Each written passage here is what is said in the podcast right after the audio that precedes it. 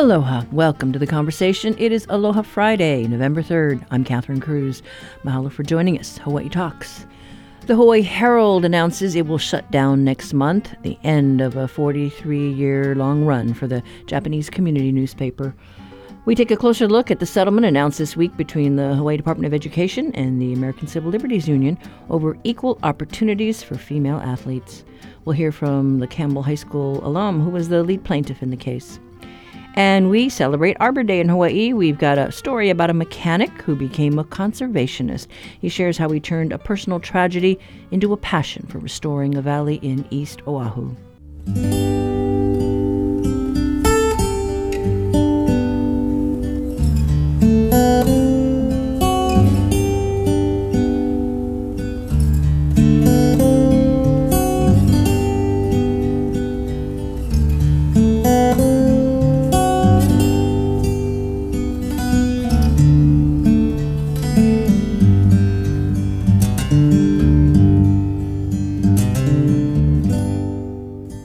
This is The Conversation on Hawaii Public Radio. I'm Catherine Cruz. For 43 years, the Hawaii Herald newspaper has served the local Japanese community, connecting generations with the rich history in the islands. The company just announced it will publish its final issue next month. We talked to the editor, uh, Kristen Nemoto Jay. She reflected on the paper's history and about how hard it was to break the news to the loyal subscribers of the Japanese American Journal going back to our founder, Fred Kinzaburo Makino, I think when he started Hochi, anyway, he wanted to help share news and information uh, to um, Hawaii's largest immigrant population that were working on the plantation farms, and their rights were not, you know, being adhered to. They were being, you know, like so many immigrants at that time working on the plantation, they were being used and abused for labor and so he started the newspaper as a way to help share and give more light to the world, the new world that they were living in at that time. And so, you know, over the years, when the Hawaii Herald came about through the Hawaii Hochi um, in 1980, it was a way for us to look at our history um, as, you know, being products of our ancestors before us and how far we've come and how much we can help to contribute within the community.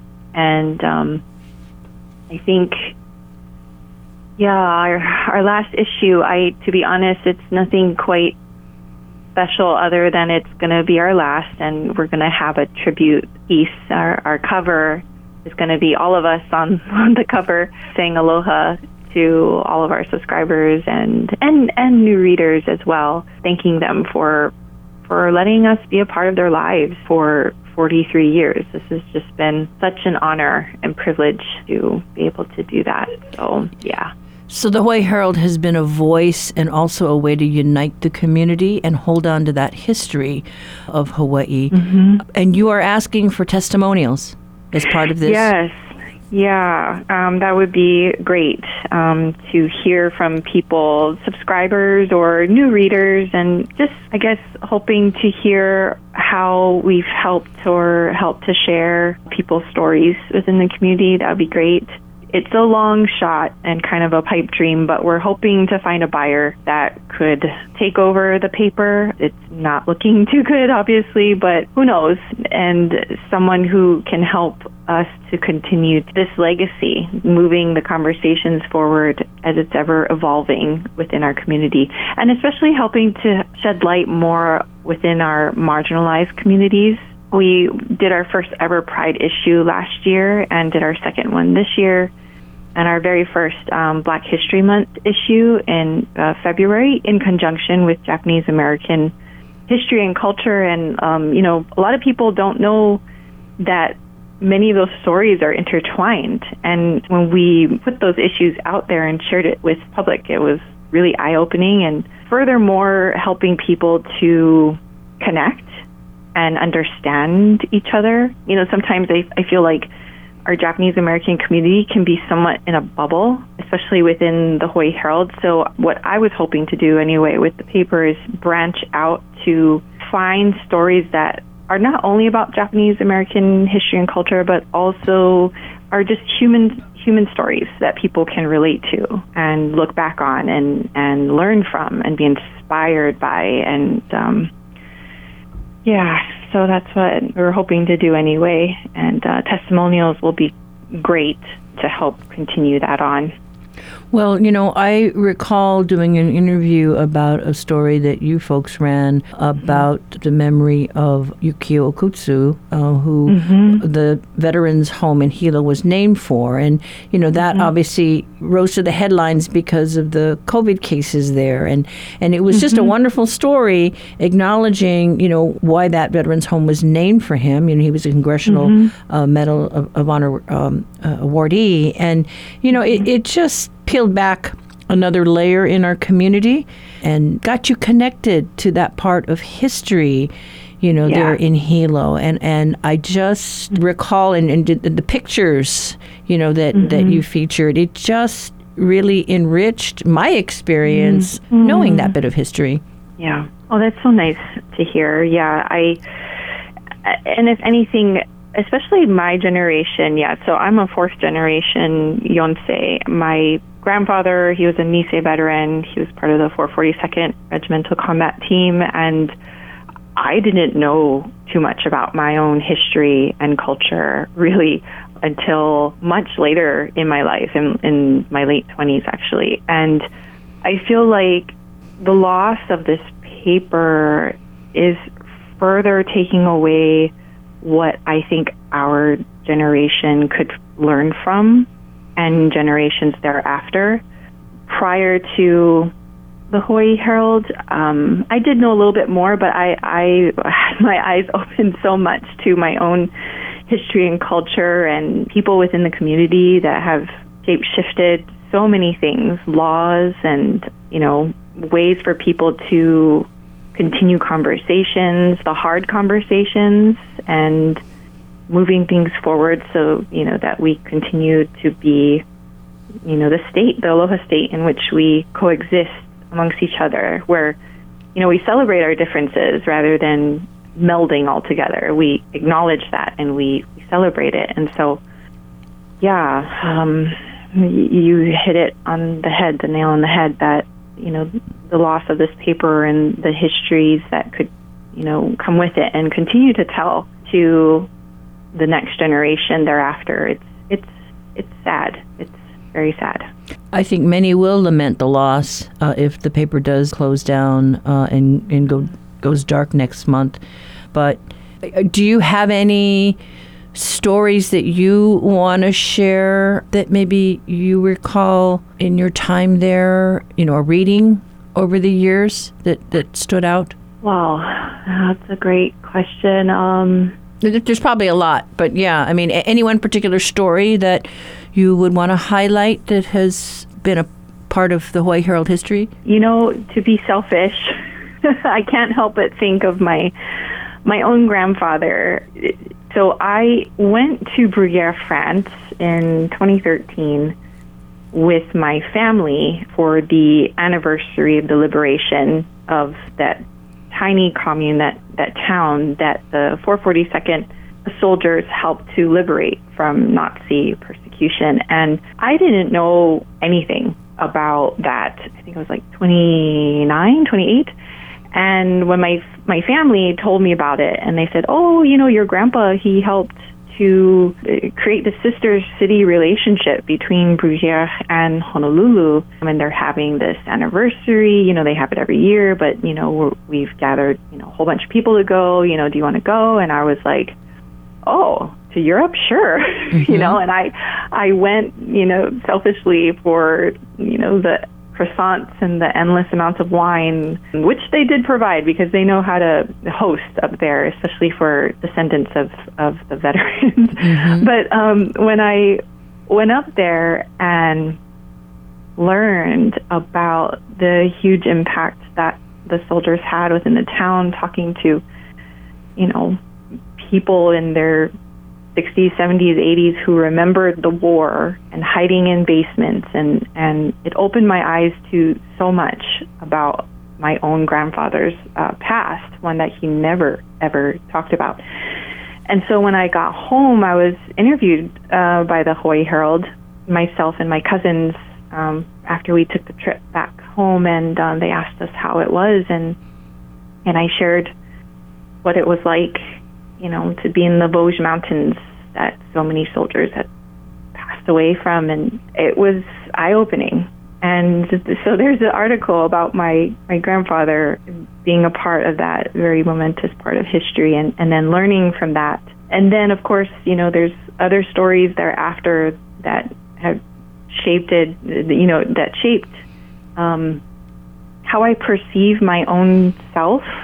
Um, Dr. Franklin Odo, he recently passed uh, last December. He was one of the, I believe, the founders of the ethnic studies program with, uh, within UH uh, yes. Manoa, and you know he helped to create such an amazing program, and so many people learned from him, and and people that I've, I've interviewed for the Hawaii Herald, Bill Kaneko, even our former editor Karleen Chinen, and just learning so much about my own history. There's a saying, you know, okage sama de, and that means I am what I am because of you, and and I am truly who I am because of because of the Hawaii Herald, and I I um just so sad and uh, but grateful at the same time to have been a part of such an amazing newspaper. That, um, well, we salute the Hawaii Herald and the deep connections that it mm-hmm. has reinforced over the years in so many families and mm-hmm. so many people just throughout our state and abroad. So, yes, we will lament the loss and we will you know, hope for a Hail Mary pass. yeah. uh, but yeah, certainly it's a history that is something to be proud of. Yes. Thank you. Well, thank you so much. I appreciate you uh, sharing the story. Oh, thank you. Pleasure's all mine. Uh, that was Kristen Nemoto Jay, editor of the Hawaii Herald, which announced it will publish its final edition next month because of dwindling revenues.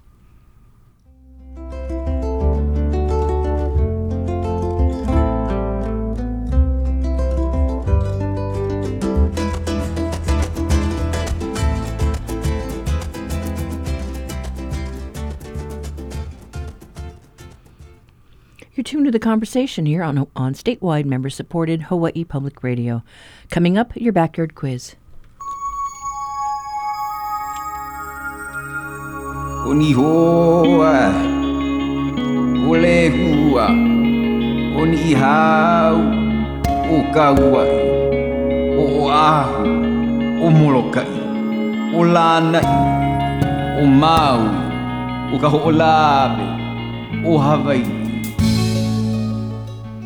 Across the state tomorrow, many groups will mark Arbor Day Hawaii with tree and plant giveaways. On the Valley Isle, it'll mark the return of the Ohia Love Festival at Maui Nui Botanical Gardens, which will feature a giveaway of a thousand Hawaiian trees. So for today's backyard quiz, we honor our state tree, the native Ohia lehua. Its flowers uh, come in a array of rainbow colors from red to orange and yellow and occasionally white. It can thrive on rugged lava rock landscapes and makes up some 80% of our native forests. It is a favorite of native endangered and extinct birds like the apapane and mamo honeycreepers. Its bark was used for kapa, its leaves have medicinal uses, but recently it's come under attack by fungus that's attacking this endemic tree, which has triggered a ban on transporting flowers and plants inter island to prevent its spread. So for today's backyard quiz, we want to know the name of this disease. Call 808 941 3689 or 877 941 3689 if you know the answer. Pick up a reusable HPR tote bag if you're the first one to get it right you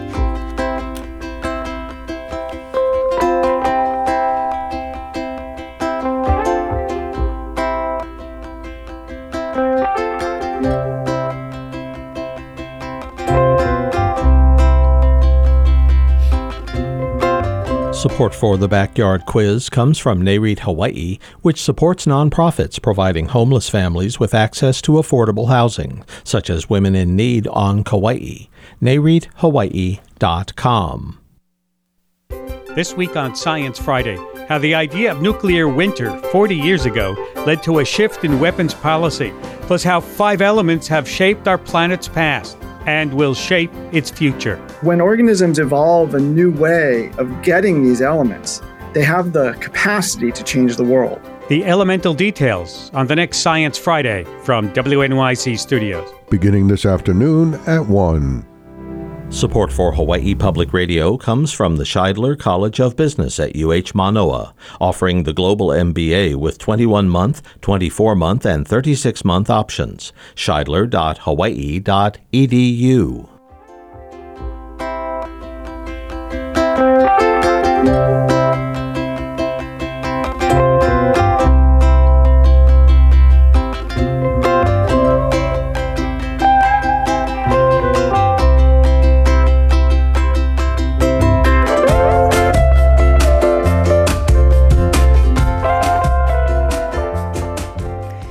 It has taken nearly five years, but finally there's been a tentative settlement in a Title IX lawsuit in Hawaii's public schools.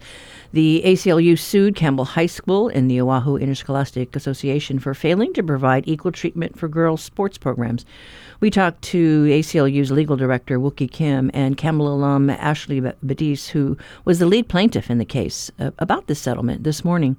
Uh, Badis was on the girls' water polo team and recalled being forced to change in the restrooms of a nearby fast food restaurant because of the lack of a girls' locker room. And one year, the team didn't get to practice in a pool prior to their first game. The tentative agreement in the class action suit still needs court approval, but the deal signals major changes ahead. We start with Kim.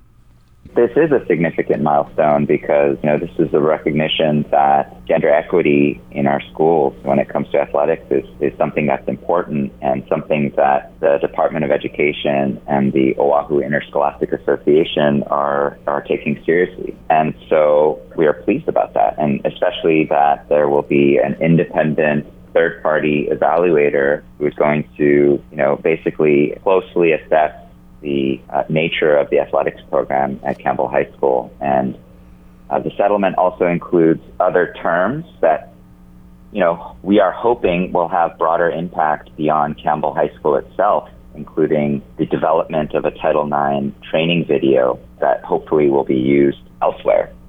And so these are all great things, and you know we're hoping that the school district uses what it does at Campbell as a model for other schools statewide. And Ashley, jump in here, you know, because you were a student there at Campbell. And so explain to our listeners what the problem was. The problem was just overall gender inequity for female athletes. There were common themes that they all struggled with, such as lack of equal opportunities, lack of equipment, facilities, and just overall support from the administration. Talk about what it was like, what your experience was like as a member of the girls' water polo team. I would say my team itself made it a positive experience um, because they were like another family to me. We were all really close. But seeing what they had gone through and what I'd gone through, it was just really frustrating and disheartening. It made me feel like my team and all the hard work we were putting in didn't matter you didn't have any facilities to change in. Uh, you didn't have access to pools. And most of the time, our practice facility, the pool was booked late. So my junior year, we started without having played in a pool at all, and we were practicing on a public beach. And how far would you have to go to get access to the water? The beach was close because it was right across the street from the school, but to get to the practice pool took maybe about like 30 to 45 minutes, depending on traffic, sometimes a little bit longer. And to your knowledge, were you the only team that hadn't practiced in a pool when you started uh, those games? Yeah, I think to my knowledge, I think all the other teams had pools booked on time. And so, Wookie, when you first got wind of this problem, you know, what did you think? Well, I think we were, quite frankly, we were shocked because you know, Title IX was passed over 50 years ago now at this point, and to learn that such major inequity still existed today was really was really shocking and disappointing. And so, how we learned about this uh, started from a Civil Beat article that revealed that there were about a dozen or so high schools in DOE of the about 55 high schools statewide, where there were athletic locker facilities for boys, but not for girls. And so Campbell was one of the one of the I guess red flag schools that was noted in that investigation. And so then we started connecting with family members and students and Ashley and her family stepped forward and we decided that we wanted to do something about it. And it's taken a while, and I, I don't know, you know, what the landscape is, if this was one of several across the country. You know, I don't know. I mean, what did you find in your research?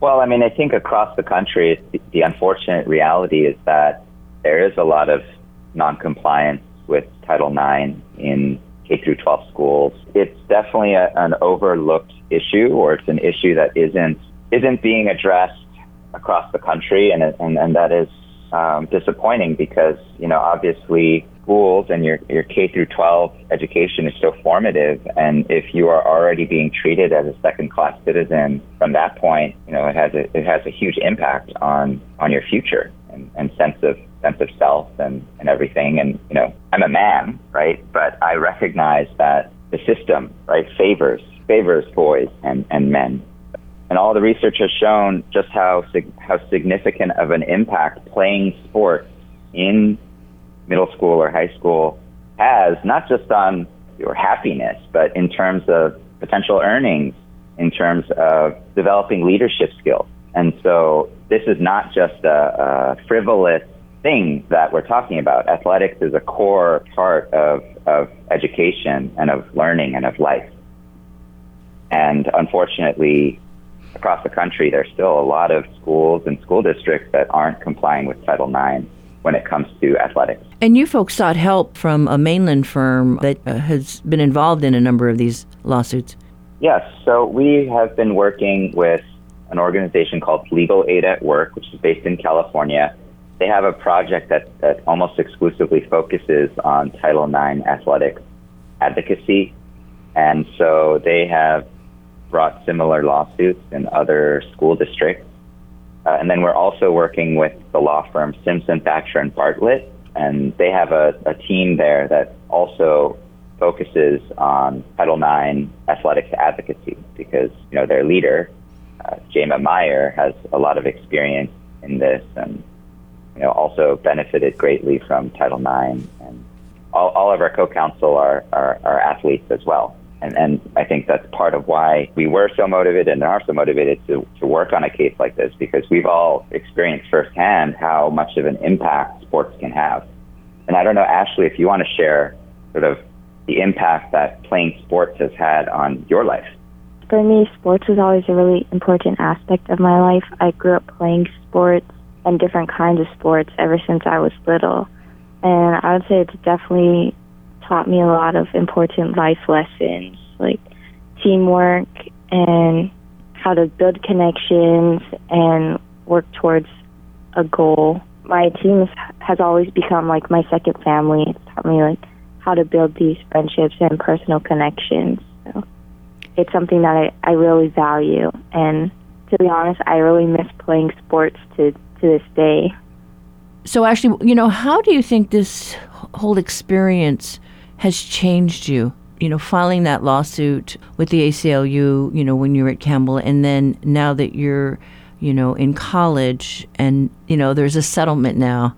Well, I think it's made me a lot more confident in myself, knowing that myself, along with the other plaintiffs on this case, were able to make real change, and it's something that goes beyond just us and will benefit future girls and even the current girls right now. And I also feel a sense of pride in that.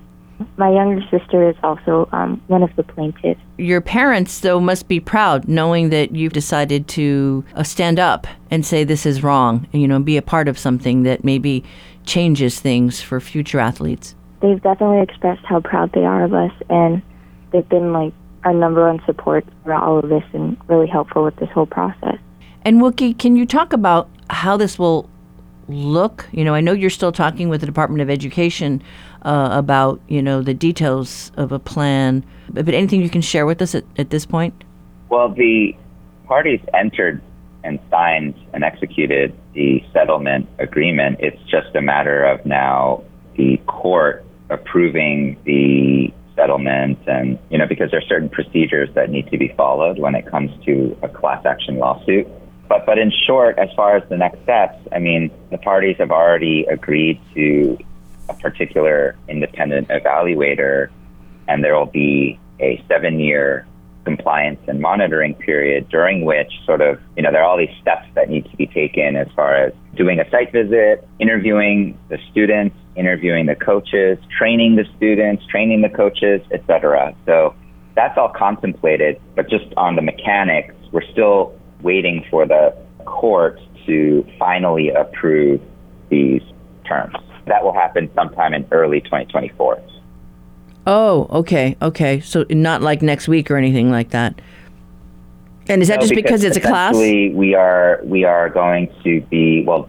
The DOE is going to be issuing what what are what is called a class notice. It's basically trying to take reasonable steps to inform any current and future female students at Campbell that might be interested in athletics, just about this lawsuit and their rights and whatnot. So, with this lawsuit being a class action, is there a higher standard when it comes to resolving a case like this? Yes, there is, because essentially a, a class action is one that is seeking to represent a whole group of people.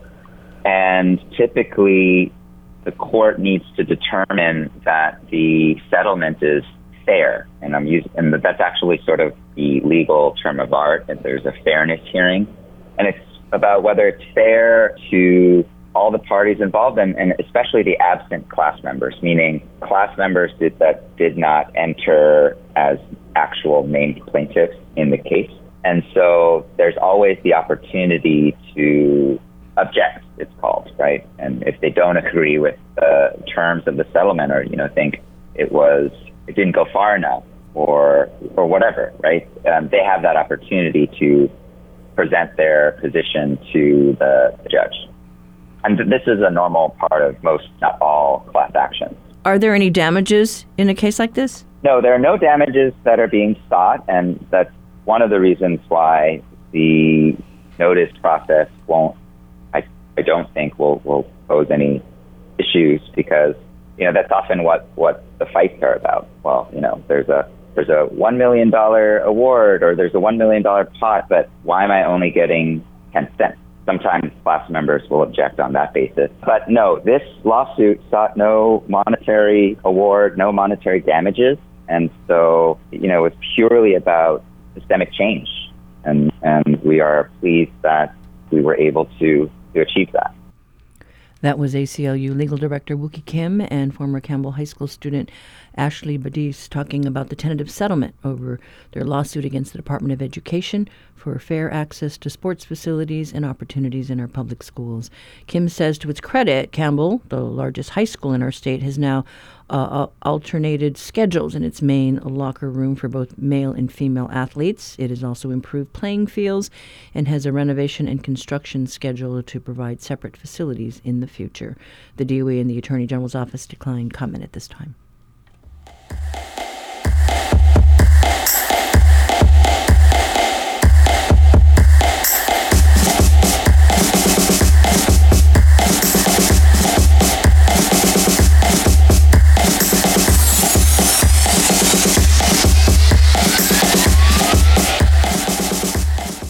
Support for the conversation comes from the HPR Local Talk Show Fund, which helps Hawaii Public Radio sustain and grow its locally produced talk shows. Mahalo to contributor Honolulu Waldorf School.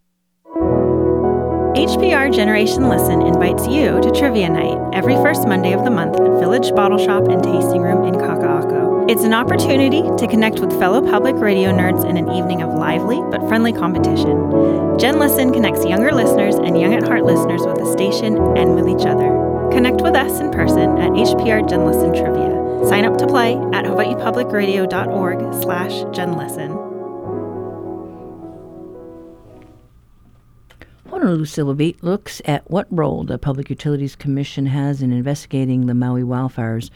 Uh, Honolulu Civil Beat reporter Stewart Yerton joins us for our reality check today. Hi, Stewart. Hi, Catherine. Yeah, so you and I have both covered uh, the PUC for some time, and they don't really move very quick. They do not move very quickly at all. And in this case, they're moving a lot more slowly than usual. Uh, in the past, they have conducted investigations when there have been uh, widespread power outages and events. In this case, they are not doing anything. And so some people might be scratching their heads, like, why not? I mean, there are so many other probes, right? Um, independent probes that are happening into the cause of this fire. And, and we did have uh, 99 people, you know, identified as, as have died in this uh, fire. Yeah, no, that's exactly right. So, um, by way of background, the PUC has the authority to investigate when there have been uh, problems with the utilities. Um, that is one part of this governing statute that empowers the PUC to exist and operate. Part of that, though, also says that the PUC must investigate when there is a death involving the utility. And that's one of the key things happening now. As you said, there have been 99 deaths. They are not investigating. The law requires the PUC to investigate, it's just not doing it. Excuse me. Why? Well, as you said, there are other investigations going on. The Attorney General's looking into certain aspects of the wildfire, mainly government responses, state and local government response. The uh, Federal Bureau of Alcohol, Tobacco, and Firearms um, and Explosives is also looking at it, trying to figure out, well, what started the fire. But again, the PUC is supposed to do something broader, or it has the authority to do something broader, and it's just not doing it. And again, the PUC's investigations happen more in a public way. There's public testimony, there are the dockets that you know about, Catherine. All of this happens publicly in a way that we can see things unfold. We don't see what's going on with the Attorney General and the ATF. These are these investigations are occurring in black boxes. We have no idea what they're doing, what they're going to say. They'll come out with some kind of findings, but again, all of this is pretty uh, secretive, frankly. Um, and then the PUC says, "Oh, we're going to rely on all of that to then guide our investigation." It really makes no sense. It's not independent. And again, this is the role of the Public Utilities Commission to regulate the utility, and this is part of regulating the utility. So some might ask, well, why not take a more aggressive role? And you did reach out to the PUC, and the spokesman said, well, in due time. Yeah, in due time, they'll do it. Um, again, the really crazy part about the this is, as as you know, Hawaiian Electric actually is trying to do things. They're trying to move faster. They're kind of pulling the regulators kicking and screaming into the future. As you know, Catherine, today Hawaiian Electric announced a plan to do more um, to mitigate and try wildfires and try to do more for wildfire safety. Again, this isn't something that the PUC required. The utility just came up with it. Also, there is a proposal for a $190 million investment in um, the infrastructure for the utility that would help um, among other things, mitigate against wildfire. That's sitting there before the PUC, and Hawaiian Electric has asked, "Can you expedite this?" Ulupono Initiative asks, has asked, "Can you expedite this?" And the PUC just is delaying. Yeah, it, it's a bit of a head scratcher. I mean, you know, if uh, Hawaiian Electric just said, "Hey, we need to do this," and this was what in 2022, right? They asked. Right, in 2022. And it was moving along. And again, since then, they've gotten uh, secured about $90 million in federal funding to help uh, pay for all of this. So a lot of money's there. The desire is there. And again, the regulators are just being very passive. Yeah. And, you know, to see that. Uh, uh, release come out from Hawaiian Electric about you know what they're trying to do to you know given the the fact that we've we're, we're battling a fire here on Oahu uh, that's scorched more than you know 1,100 acres. So yeah, top of mind uh, for a lot of people right now. Very much top of mind. So we'll see what the PUC does. But thank you very much, Stewart. Thank you, Catherine. Uh, that was reporter Stewart Yerton with today's reality check. Uh, read the full story at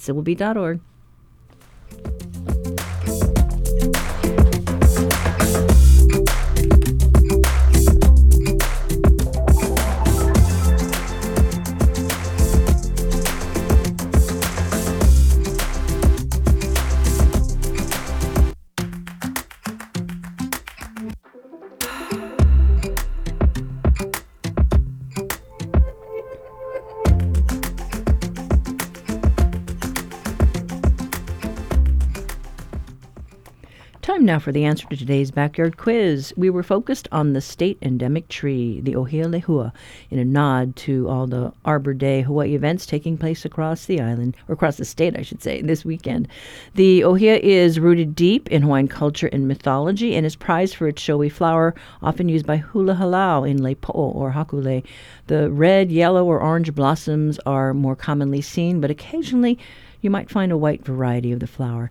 In recent years, dancers participating in the Merrie Monarch Hula Festival in Hilo have been warned not to transport the flowers to other islands to prevent the spread of rapid ohia death, which is the answer to today's backyard quiz. The disease has killed more than a million trees on the island of Hawaii and has been found on uh, some of other island of the other islands.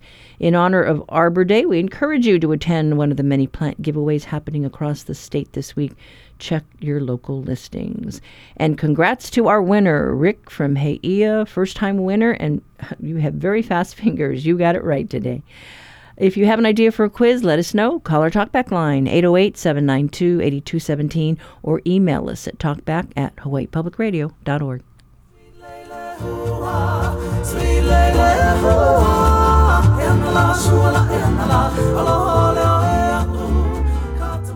Support for HPR comes from the Hawaii Symphony Orchestra with music of Tchaikovsky, Sibelius, and Sculthorpe, featuring violinist Simone Porter and didgeridoo artist William Barton, November 5th at Hawaii Theater, myhso.org. What makes The Real Housewives a cultural institution? We descended into the depths of the Bravo Convention to find out. This is my Comic Con. We hear from a Bravo producer. If you want to be the villain, I'm ready to rock out and the housewives themselves. I am talent, but I'm God's talent. To understand why The Real Housewives is peak culture. Next time on It's Been a Minute from NPR. Beginning Saturday at noon. Support for the conversation comes from the HPR Local Talk Show Fund, which helps Hawaii Public Radio sustain and grow its locally produced talk shows. Mahalo to contributor Ulupono Initiative.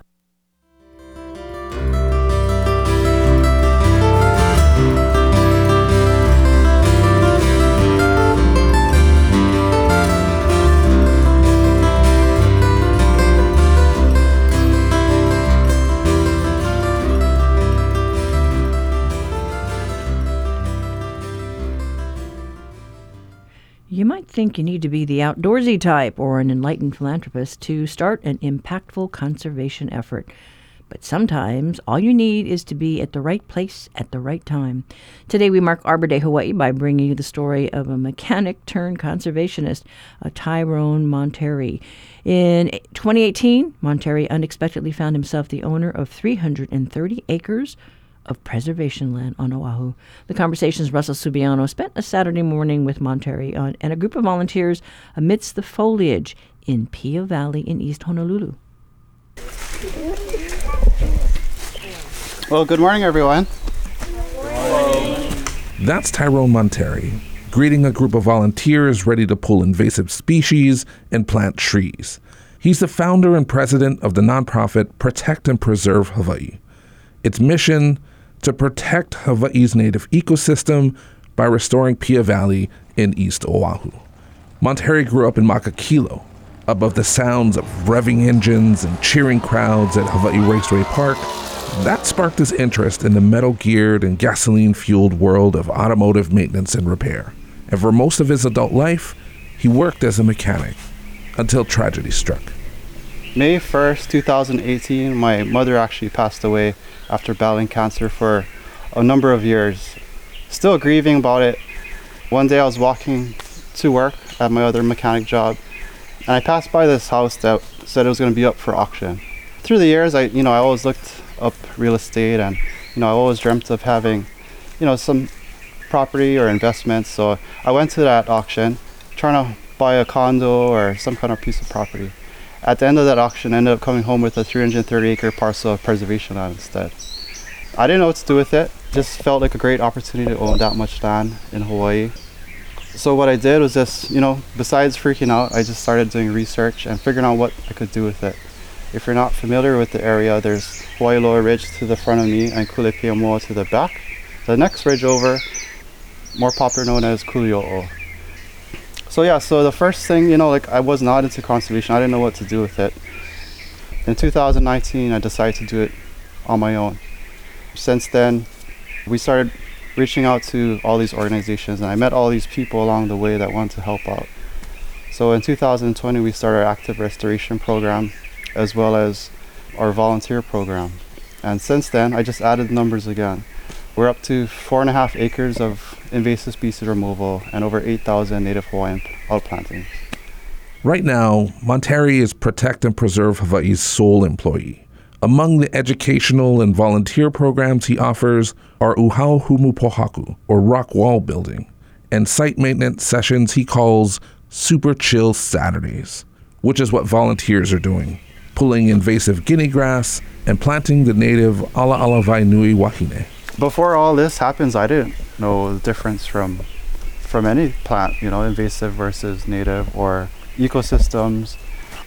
And that's why like it's, i'm super stoked to see like such like a lot of the younger generation kind of like catching on at such an early time in their lives versus like all these other people. Like i'm almost going through like midlife crisis basically you know? Like i'm like trying to figure out the purpose of life you know when this should actually be just a part of your lifestyle because we're all land stewards if we're all using the land for our resources so like just planting trees is not going to work. So we have to kind of like replace all these components in the ecosystem. So today we're planting a ground cover slash kind of like a shrubby vine.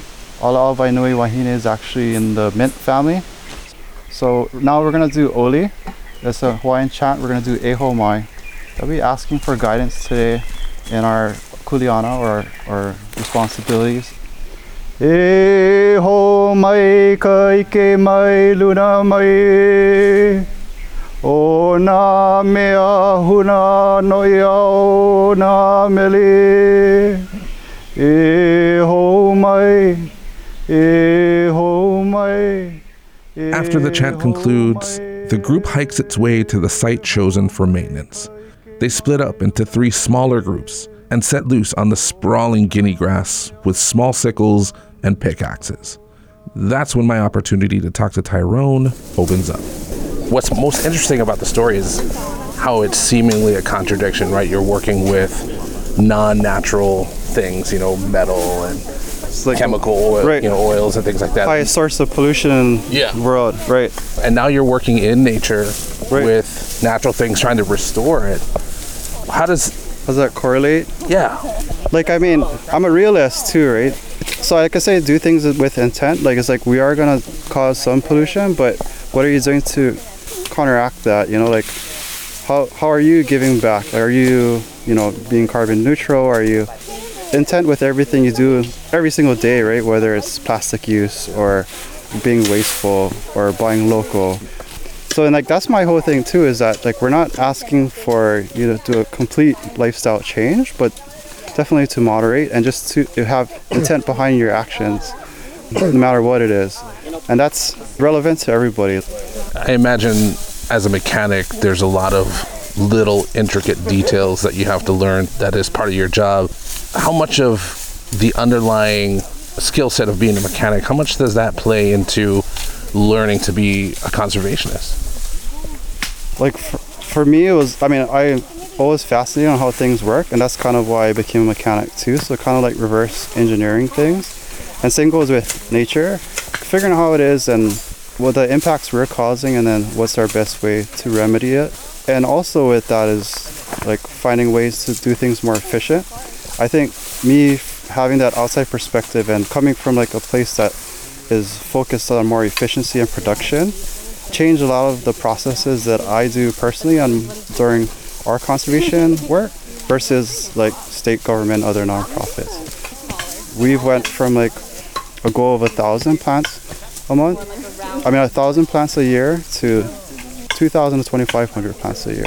And all of our work is coming through volunteer community engagement. So it also shows that you don't need like a huge army of like professionals doing it, and it's also like giving back to the community and letting them get more connected back to the earth too. Every place in Hawaii has a story, right? At what point did you do some investigation into the cultural history or, or the, the lineal history of, of this place? So the first thing I did was basically Google the out of it. You know, like what's Pia Valley, why it's named that, where it came from. And just from like reaching out to like the nonprofits in the area, I was able to kind of, you know, get the kind of like the, the background and history of it. And I wanted it to be to benefit the community.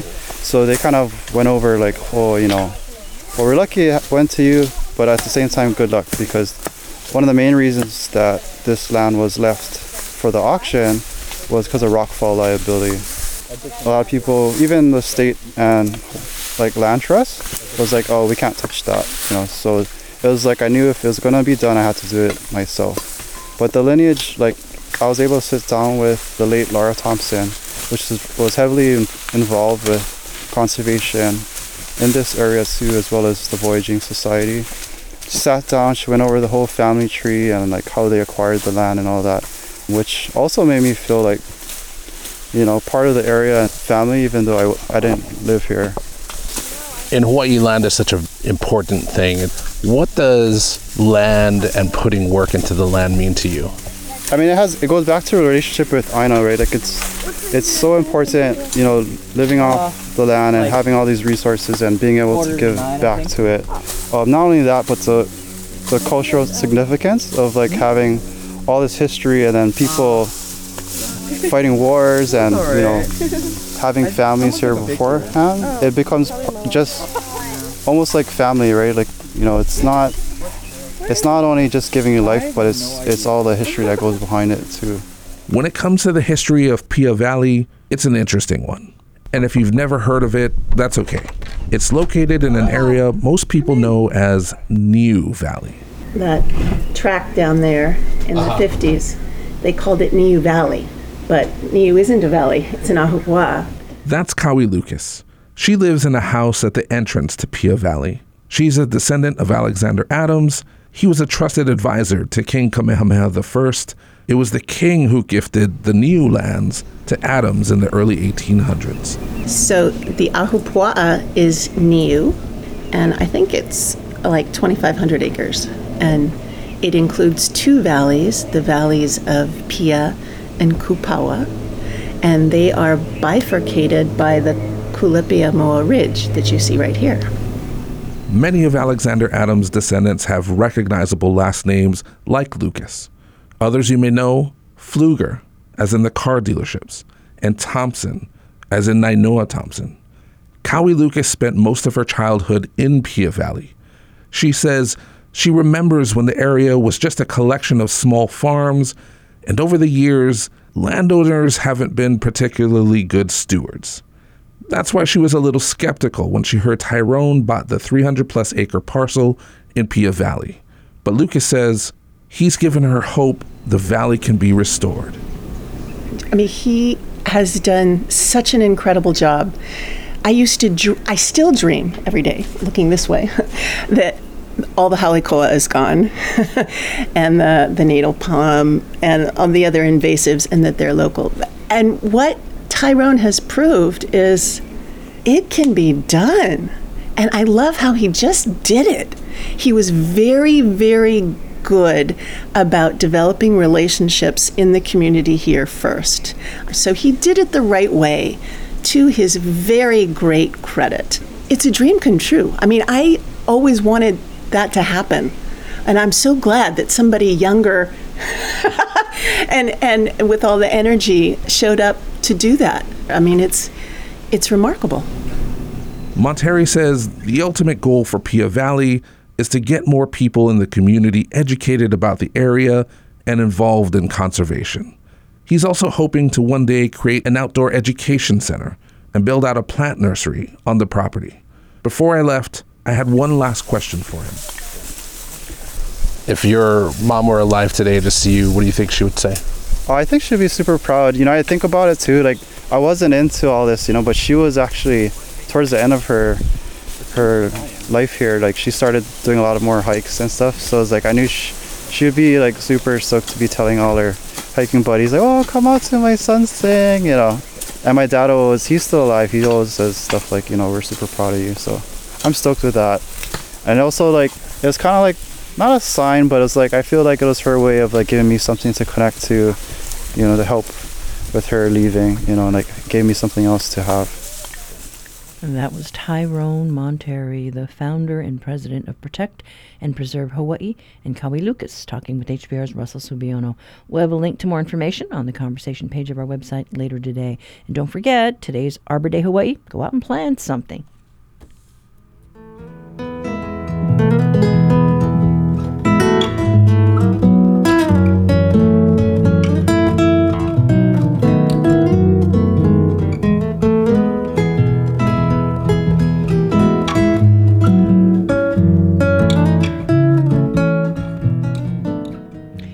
That is it for our Aloha Friday.